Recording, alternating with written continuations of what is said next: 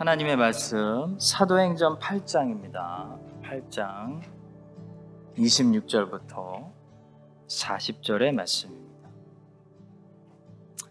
사도행전 8장 26절부터 40절까지 우리 한 목소리로 합독하겠습니다. 주의 사자가 빌립에게 말하여 이르되 일어나서 남쪽으로 향하여 예루살렘에서 가사로 내려가는 길까지 가라 하니 그 길은 광야라. 일어나 가서 보니 에디오피아 사람 곧 에디오피아 여왕 간다기의 모든 국고를 맡은 관리인 네시가 예배하러 예루살렘에 왔다가 돌아가는데 수레를 타고 선지자 이사의 글을 읽더라. 성령이 빌립더러 이르시되 이 수레로 가까이 나아가라 하시거늘 빌립이 달려가서 선지자 이사야의 글 읽는 것을 듣고 말하되 읽는 것을 깨닫느냐? 대답하되 지도해 주는 사람이 없으니 어찌 깨달을 수 있느냐? 하고 빌립을 청하여 술에 올라 같이 앉으라 하니라. 읽는 성경 구절은 이것이 일러스되 그가 도살자에게로 가는 양과 같이 끌려갔고 털 깎는 자 앞에 있는 어린 양이 조용함 같이 그의 입을 열지 아니하였도다 그가 굴욕을 당했을 때 공정한 재판도 받지 못하였으니 누가 그의 세대를 말하리요? 그의 생명이 땅에서 빼앗김이로다 하였거늘. 그 내시가 빌립에게 말하되 청컨대 내가 묻노니 선지자가 이 말한 것이 누구를 가리킴이냐? 자기를 가리킴이냐? 타인을 가리킴이냐? 빌립이 입을 열어 이 글에서 시작하여 예수를 가르쳐 복음을 전하니 길 가다가 물 있는 곳에 이르러 그 내시가 말하되 보라 물이 있으니 내가 세례를 받음에 무슨 꺼리낌이 있느냐? 이에 명하여 수레를 멈추고 빌립과 내시가 둘 다 물에 내려가 빌립이 세례를 베풀고 둘이 물에서 올라오세 주의 영이 빌립을 이끌어 간지라. 내시는 기쁘게 길을 가므로 그를 다시 보지 못하니라. 빌립은 아스도에 나타나 여러 성을 지나다니며 복음을 전하고 가이사랴에 이르니라. 아멘. 너무나 귀한 말씀입니다. 오늘은 사도행전 강의 14번째 시간입니다. 빌립과 에디오피아 네시라는 제목으로 말씀을 전하겠습니다.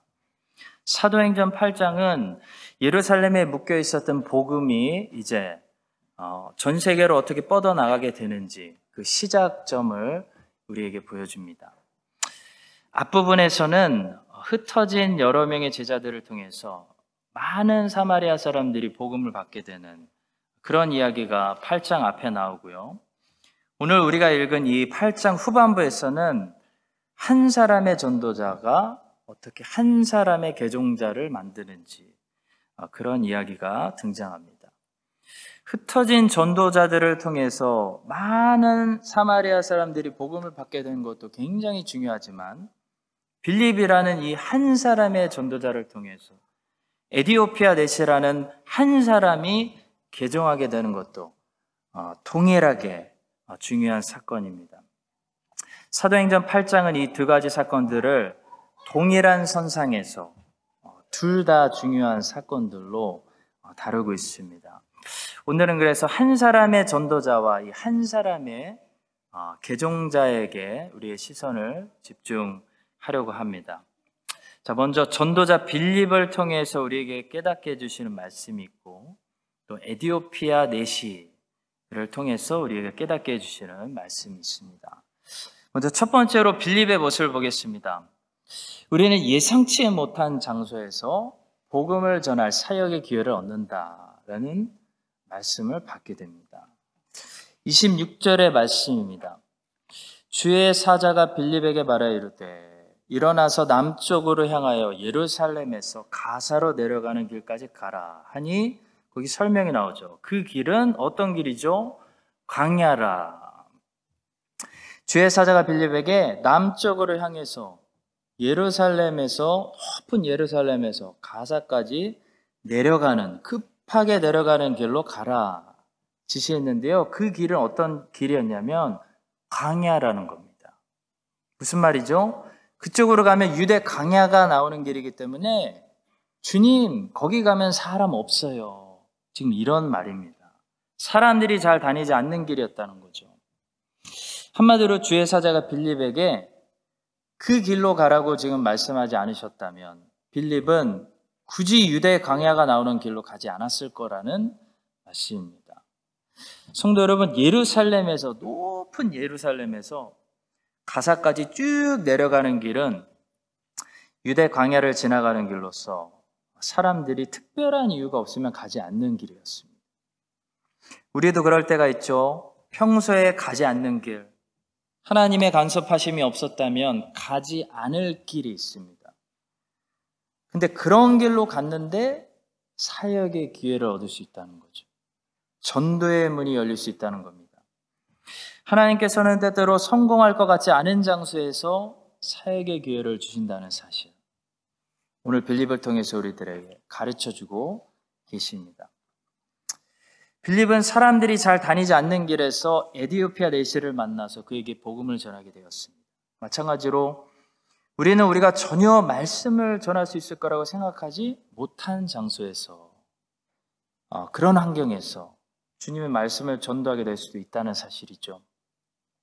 하나님께서는 때로 우리를 우리의 상식을 넘어가는 곳으로 인도하십니다. 주님, 그 길은 아니죠. 그 길로 가면 유대 강야가 나옵니다. 거기에는 사람들이 다니지 않습니다. 거기에는 전도 잘 안 됩니다. 이런 생각으로 우리가 하나님을 제한하면 안 된다는 것입니다. 사도 바울은 2차 전도여행 때 신라와 함께 오늘날 터키 지역인 아시아에서 복음을 전하려고 했습니다. 사도 바울의 당시 상식으로는 당연히 아시아에서 먼저 복음을 전하는 것이 상식에 맞는 일이었습니다. 근데 예수님이 사도 바울을 자꾸 막으셨습니다. 두 번이나 예수의 영이 사도 바울이 아시아에서 복음 전하는 것을 허락하지 않았다. 사도행전은 말씀하고 있습니다. 그래서 바울과 신라 디모데는 할 수 없이 방황하다가 고대 트로이 도시였던 드로아에 도착하죠. 거기서 그때 바울이 누굴 만났죠? 누가복음과 사도행전을 기록한 누가를 만났습니다. 바울이 만약 그때 예수님의 인도하심이 아니라 자기의 상식을 따라서 아시아에서 복음을 전했다면 바울은 2차 전도여행 때 누가를 만나지 못했겠죠. 바울은 자기 상식을 버리고 예수님의 영이 이끄시는 대로 순종했기 때문에 2차 전도 여행 때 드로아에서 누가를 만나고 빌립보에서 루디아를 만나고 고린도에서 브리스길라와 아굴라를 만났습니다. 모두 바울이 예수님의 인도하심에 순종해서 걸어갔을 때 만났던 뜻밖의 사람들이었습니다. 성도 여러분, 바울의 계획은 2차 전도여행 때 아시아에서 말씀을 전해서 많은 당시 소아시아 사람들을 전도하는 것이었으나 예수님의 계획은 2차 전도여행 때 바울이 누가에게 복음을 전도하고 루디아에게 복음을 전도하고 브리스길라 아굴라에게 복음을 전도하고 마게도냐와 고린도에서 복음을 전도하는 것이었습니다. 사마리아에 도착한 빌립은 아마도 쭉 북쪽으로 올라가면서 복음을 전하려고 했을 것입니다. 왜냐하면 당시에는 그 길이 그들에게 상식이었기 때문입니다. 그러나 하나님께서는 상식을 깨고 빌립을 남쪽으로 부르십니다. 유대 광야로 들어가라고 말씀하십니다. 빌립은 순종했습니다. 많은 사람들에게 복음을 전할 수 있는 기회를 버리고 하나의 말씀에 순종해서 사람들이 많이 다니지 않는 유대 광야로 들어갔습니다. 그런데 거기서 누굴 만났죠? 에디오피아라는 나라의 왕궁 재정을 담당하고 있는 네시를 만났습니다. 빌립은 그 한 사람에게 복음을 전했습니다.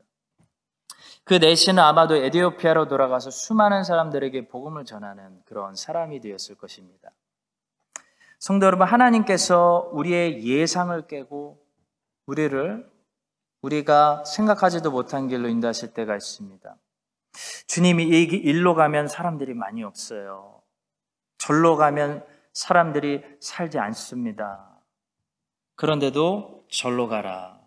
말씀하실 때가 있다는 거죠. 그때 주님의 종들은 빌립처럼 순종해야 됩니다. 바울처럼 순종해야 됩니다. 예, 주님, 제가 들어가겠습니다.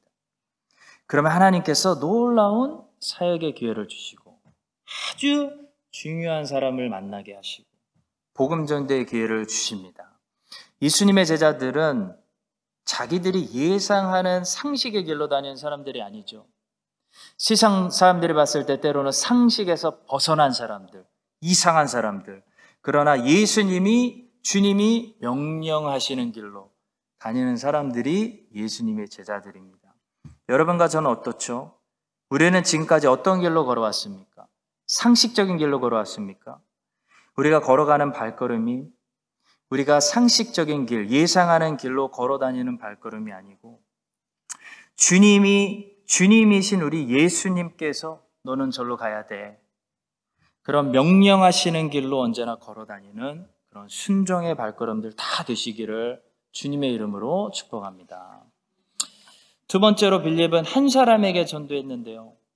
사실 그 전도는 한 영혼만 구원하는 전도가 아니라 수많은 영혼들을 구원하는 큰 전도였다는 사실이죠. 빌립이 애써서 유대 광야로 순종해서 들어갔을 때 빌립은 예상대로 많은 사람들을 만나지 못했습니다. 사람들이 없었습니다. 빌립은 이렇게 생각할 수도 있었을 것 같습니다. 어, 주님 아까 북쪽으로 갔으면 제가 이미 벌써 100명에게 전도했을 것 같습니다. 맞습니다. 빌립이 그때 북쪽으로 갔으면 빌립은 100명에게 전도했을 수도 있습니다.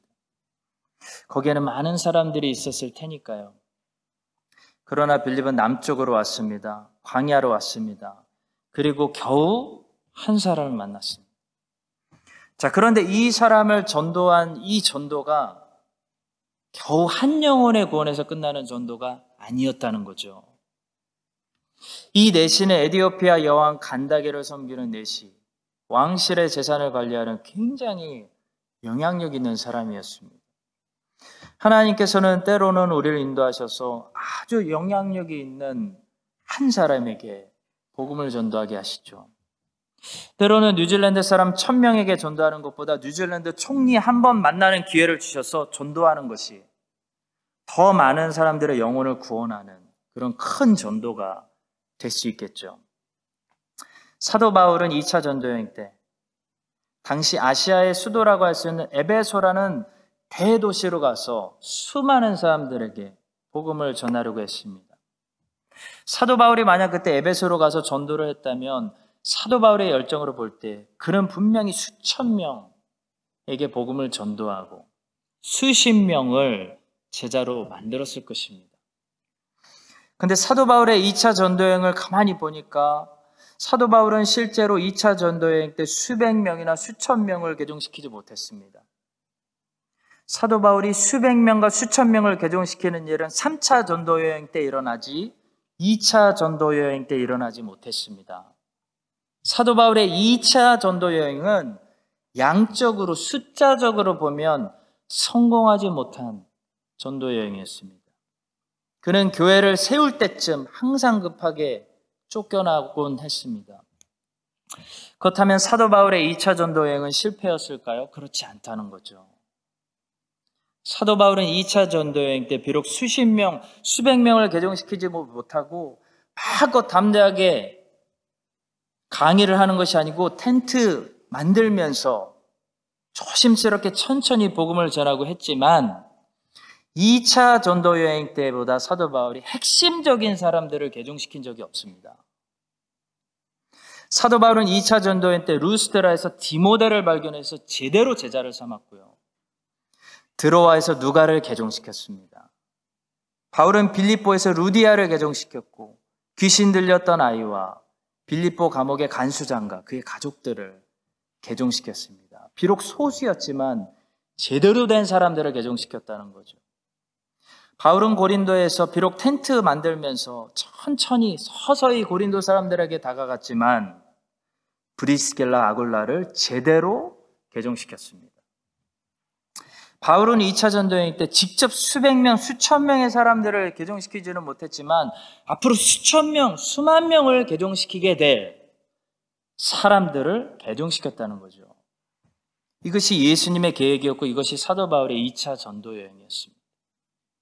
이것이 베이스가 돼서 3차 전도 여행 때 사도 바울은 수천 명, 수만 명에게 복음을 전하게 되죠.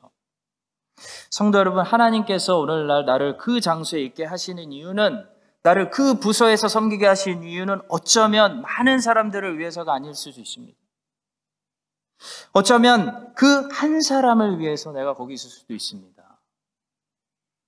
그 한 사람의 개종, 그 한 사람의 제대로 된 성장과 제대로 된 양육을 우리 과소평가하지 맙시다. 그 한 사람의 구원이 그 한 제자의 성장을 기다려주는 것이 그 한 사람에게서 절대로 끝나는 것이 아니라 수십 명, 수백 명, 수천 명, 수만 명의 구원으로 이어질 수 있기 때문이죠. 바울 때문에 개종한 사람도 세상에 많겠지만 누가가 기록한 사 누가복음과 사도행전을 읽고 개종한 사람들이 사실 세상에 더 많을 수도 있습니다. 여러분과 제가 이 사실을 기억하고요. 우리도 본문의 빌립처럼 이 한 사람에게로 많은 사람들을 향해서 북쪽으로 가는 전도도 중요하지만 한 사람을 향해 인도하심을 받을 때 겨우 한 사람 전도하라고 하나님 내가 이 긴 시간 동안 그렇게 고생하고 있습니까? 라고 하지 말고요. 그 한 사람의 구원을 소중히 여기고 그 한 사람의 변화로 인해 그 뒤에 수많은 사람들이 구원받을 수 있다는 사실을 우리가 믿음으로 볼 수 있는 여러분과 제가 될 수 있기를 주님의 이름으로 축복합니다. 이제 에디오피아 내시의 모습을 봅니다. 세 번째로 에디오피아 내시의 모습을 보면서 우리는 성경을 읽는 것이 다가 아니고 성경을 깨닫는 것이 중요하다는 사실을 배우게 됩니다. 빌립이 아주 중요한 질문을 합니다. 30절 말씀이죠. 빌립이 달려가서 선지자 이사의 글을 읽는 것을 듣고 말하되 읽는 것을 깨닫느냐. 에디오피아 내시는 이사야 성경을 읽고 있었습니다. 그는 열심히 읽었지만 이사야 성경이 말씀하고 있는 진리를 아직 깨닫지 못했습니다. 오늘날도 많은 사람들이 이사야 성경을 사랑합니다. 잠언을 읽습니다. 욥기를 읽습니다. 예레미야를 읽습니다. 읽는 것은 좋은데 읽고 성경을 깨달아야 한다는 거죠. 읽는 것은 시작에 불과합니다. 말씀이 우리 안에 결실하는 단계까지 도달하려면 반드시 깨달음이 있어야 됩니다. 깨달음이 중간 과정입니다. 이수님께서 말씀하신 씨 뿌리는 비유를 보니까 그 네 가지 밭의 종류에서 첫 번째 최악의 땅이었던 길가 에 뿌려진 씨앗이 나오는데요. 말씀의 씨앗이 길가에 뿌려지는 이유, 말씀의 씨앗이 길가에 뿌려지면 어떻게 되죠?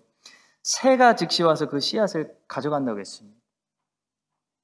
근데 주님께서 이 비유를 해석해 주실 때 뭐라고 말씀하셨냐면, 말씀이 길가에 뿌려진 상태는, 말씀이 길가에 뿌려지는 이유는, 말씀을 듣기는 들었는데, 깨닫지 못했기 깨닫지 못한 상태라고 말씀하셨습니다. 마태복음 13장 19절입니다. 아무나 천국 말씀을 듣고 깨닫지 못할 때는 악한 자가 와서 그 마음에 뿌려진 것을 빼앗나니 이는 곧 길가에 뿌려진 자요. 성경을 열심히 많이 읽는다고 말씀의 씨앗이 우리 마음 안에 심겨지는 것이 아니라는 말씀이죠. 말씀을 한 구절 읽더라도 그 말씀이 깨달아져야 그 말씀이 우리 마음에 심겨지는 역사가 일어납니다. 왜 우리는 그렇게 열심히 큐티를 하고 성경 통독을 하고 성경을 달달 외우는데도 왜 우리 민족은 말씀 실천 능력은 떨어지고 말씀에 순종하고 사는 힘은 그렇게 약할까요? 말씀을 듣기는 듣지만 너무 열심히 듣지만 깨달음이 없기 때문에 깨닫지 못하기 때문에 잘못 깨닫기 때문에 말씀의 씨앗들이 뿌려지는 대로 빼앗겨서 그렇습니다. 예수님께서는 제자들이 말씀을 듣는 것만으로 만족하시는 그런 선생님이 아니셨습니다. 예수님께서는 제자들이 예수님의 말씀을 지금 깨닫고 있는지를 늘 확인하셨습니다. 예수님께서 비유를 설명하신 후에 제자들에게 질문하시죠. 마태복음 13장 51절입니다. 이 모든 것을 깨달았느냐? 하시니 대답하되 그러하오이다. 성도 여러분, 들음이 있은 후에는 깨달음이 있어야 됩니다. 깨달음이 있어야 순종이 됩니다. 순종이 안 되는 것은 깨달음이 없는데 억지로 하려고 해서 안 되는 것입니다. 깨달음이 생기면 순종이 어렵지가 않습니다. 깨우치기만 하면 순종의 행동은 자연스러운 반응이 됩니다. 여러분과 제가 성경을 읽고 설교를 듣고 말씀을 묵상할 때마다 성령 하나님께서 하나님의 말씀을 우리 안에서 깨우쳐 주시는 깨닫게 하시는 그런 역사가 먼저 일어나게 해주시기를 주님의 이름으로 간절히 축복합니다. 마지막으로 그러려면 우리는 지도자의 도움이 필요하다는 사실입니다. 빌립이 질문했죠. 읽는 것을 깨닫느냐? 그랬더니 에디오피아 내시가 빌립에게 기가 막힌 대답을 합니다. 31절입니다. 대답하되 지도해 주는 사람이 없으니 어찌 깨달을 수 있느냐 하고 빌립을 청하여 술에 같이 앉으라. 매우 중요한 말씀입니다. 이 말씀 꼭 기억하십시오. 그리고 에디오피아 내시는 빌립이라는 튜터, 지도자를 통해서 성경 말씀을 배우게 되고 이해하게 되고 깨닫게 되기 시작합니다. 성도 여러분, 목사인 저를 포함해서 우리 모두는 하나님의 자녀들은 우리 곁에 늘 우리에게 성경을 가르쳐 줄 수 있는 좋은 지도자를 가지고 있어야 됩니다. 반드시 가지고 있어야 됩니다. 저는 지금 제가 성경을 잘 설교하고 가르치는 사람이라고 생각하지 않습니다. 진심입니다. 저는 제가 앞으로 더 많이 성장하고 발전해야 되는 사람이라고 생각합니다. 근데 저는 자신있게 말할 수 있는 것이 있는데요. 바로 저는 저에게 성경을 가르쳐 주는 좋은 지도자들을 정말 많이 가지고 있는 사람입니다. 자신있게 얘기할 수 있습니다. 물론 제가 돈을 주고 과외를 받는 것도 아니고 누구를 만나서 코칭을 받는 것도 아닙니다. 저는 저희 지도자를 실제로 만난 적도 없습니다.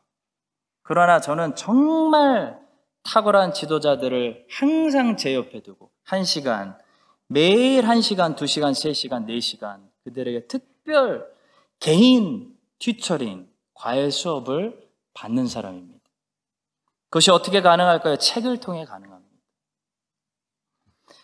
그래서 여러분도 할 수 있다는 거죠. 죽은 사람이 살아날 수는 없지만 지금 당장 우리가 비행기 타고 옥스퍼드 대학에서 과외 수업을 받을 수는 없지만 우리는 옥스퍼드 대학의 위대한 학장이었던 존 오웬 같은 분에게 공짜 과외 수업을 받을 수 있다는 것입니다. 그것이 가능한가? 책을 통해 가능하다는 거죠. 사실 글은 말보다 훨씬 더 실수가 없고 잘 정리된 언어입니다. 따라서 책을 읽으면 우리는 오늘날 전 세계를 가지 않아도 내가 있는 곳에서 전 세계적으로 위대한 지도자들의 가르침을, 튜터링을, 과외 수업을 받을 수 있다는 것이죠. 에디오피아 내실은 부자였을 것입니다. 그는 높은 사람입니다. 그런 사람이 거의 거지 몰골을 하고 있을 빌립의 질문에 기분 나빠하지 않고 빌립을 자신이 타고 있는 수레로 초대해서 같이 앉았다는 사실을 기억하십시오. 겸손해야 배울 수 있습니다. 겸손한 사람이 더 배우려고 하는 것이지, 교만한 사람, 자기가 더 많이 안다고 생각하는 사람은 아, 배움이 끝난 사람이죠. 교만은 우리의 배움을 끝나게 만듭니다. 교만한 사람은 더 이상 성장이 없고 발전이 없습니다. 교만한 사람은 자기가 혼자서 성경을 읽으면 혼자 다 깨달을 수 있다고 생각합니다. 그러나 겸손한 사람은 에디오피아 네스처럼 성경을 읽다가 성경의 의미를 깨닫고 싶을 때 지도자를 찾습니다. 도움을 구합니다. 책을 공부합니다. 칼빈 선생은 어떻게 주석을 달았을까? 로이드 존스 목사님은 여기에 대해서 어떻게 생각하셨을까? 오카는 목사님은 이 본문을 어떻게 설교하셨을까? 스펄전은 뭐라고 했나? 청교도 목사님들은 어떻게 이해했을까? 주석을 읽고 책을 읽고 설교를 읽습니다. 그 과정 속에서 성령 하나님께서 지혜를 주시고 지식을 주시고 깨어나게 하시고 깨닫게 해주시는 것이지 가만히 앉아서 기도만 한다고 없던 지식이 생기고 안 보이던 것이 보이는 것이 아니라는 것입니다. 절대로 아닙니다, 여러분. 빌립의 도움 없이 이사야를 계속 묵상하며 에디오피아 내시는 이사야를 계속 묵상하면 자기 느낌이나 자기 생각을 하나님이 주시는 깨달음이라고 착각하며 성경의 본래 의미를 영원히 깨닫지 못하게 될 수도 있는 것입니다. 저는 실제로 어떤 분에게 제가 사무실에서 앉아 있는데, 목사님, 목사님 왜 그렇게 책을 많이 읽으세요? 라는 황당한 질문을 받은 적도 있습니다. 그분의 말은 기도하며 하나님이 깨달음을 다 주시는데 왜 책을 읽으냐는 저를 당시 비꼬는 말이었습니다. 불쌍한 사람이죠. 저는 그런 분들의 생각이 굉장히 위험하다고 생각합니다. 교만하다고 생각합니다. 무엇보다도 교회 역사에 위대한 주님의 종들은 다 신학자였습니다. 다 신학자로서 공부하는 과정 속에서 성령님께서 주시는 깨달음을 얻은 것이지 가만히 앉아서 하나님과 대화하다가 없던 깨달음을 얻은 사람은 한 사람도 없었습니다. 어거스틴, 요한 위클리프, 얀 후스, 츠빙글리, 루터, 칼빈, 녹스, 청교도들, 웨슬리와 휘필드, 에드워즈, 스펄전, 로이드 존스까지 공부와 연구 없이 신비주의적으로 기도하다가 깨달음을 얻은 사람은 역사에 한 사람도 없었다는 것입니다. 한 사람도 없습니다. 이단들만 그랬다는 것입니다. 사랑하는 성도 여러분, 너무나 중요합니다. 지도자의 지도를 받아야 성경의 말씀을 깨달을 수가 있습니다. 하나님께서는 이 일을 위해서 교회를 세워주신 것이고, 목사를 세워주신 것이고, 또 우리 모두에게 책을 통해서 지금도 빌립을 보내주고 계십니다.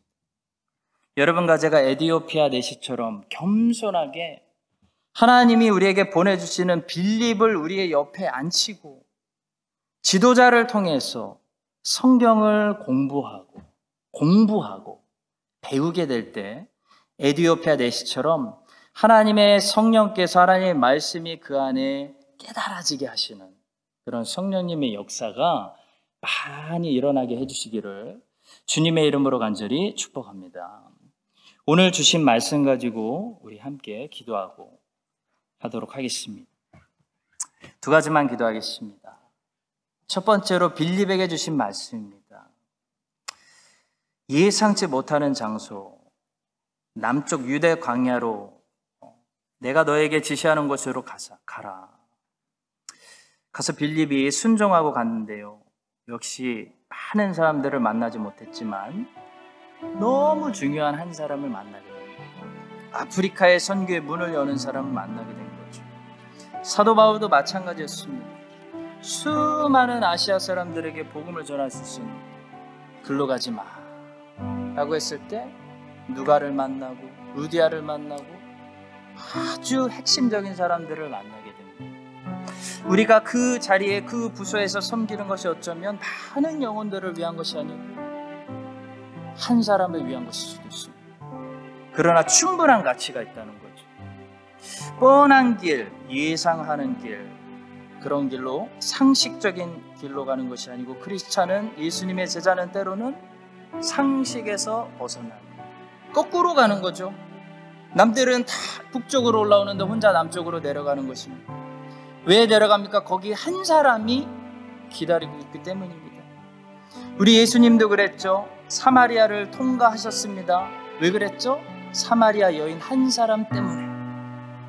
그 한 여인 만나려고 사마리아를 통과하셨습니다.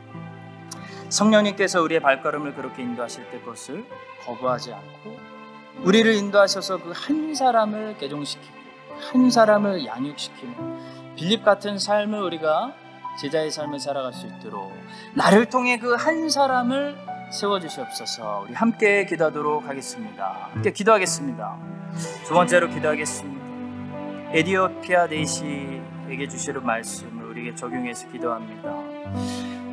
성경을 읽기만 한다고 달달달달 해치운다고 1년에 몇 번 통독하는 것이 중요한 것이 아닙니다. 절대로 중요하지 않습니다.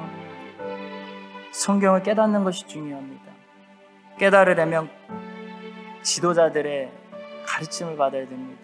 연구해야 됩니다. 찾아봐야 됩니다. 공부해야 됩니다. 뒤져봐야 됩니다. 물어봐야 됩니다. 그냥 가만히 신비주의적으로 기도만 한다고 되는 것이 아닙니다. 한 명도 이단들이 아니고선 그렇게 했었던 하나님의 종들은 없었습니다. 모든 하나님이 쓰신 목사님들, 선교사님들, 사역자들은 다 신학자들이었습니다. 열심히 공부하십시오. 책으로 공부하십시오. 책을 읽으십시오. 지도자들을 튜터링을 받으십시오. 위대한 하나님의 종들의 튜터링을 날마다 30분, 1시간, 2시간 평생 받아서 하나님의 성경을 아, 성경이 그렇구나. 아, 사도행전 말씀이 그런 거구나. 아, 로마서의 말씀이 그런 거구나. 스스로 공부하십시오. 공부하는 아, 우리 모두가 될 수 있도록 겸손하게 에디오피아 대시가 겸손하게 빌립을 옆에 앉은 것처럼 교만하지 마십시오. 나는 이미 다 했다. 교만하지 마십시오. 겸손하게 지도자를 옆에 앉으셔서 가르쳐 주세요라고 말하십시오. 그런 우리 모두가 될 수 있도록 마지막으로 함께 기도하고 각자의 기도 제목으로 기도하고 돌아가시겠습니다. 함께 기도하겠습니다.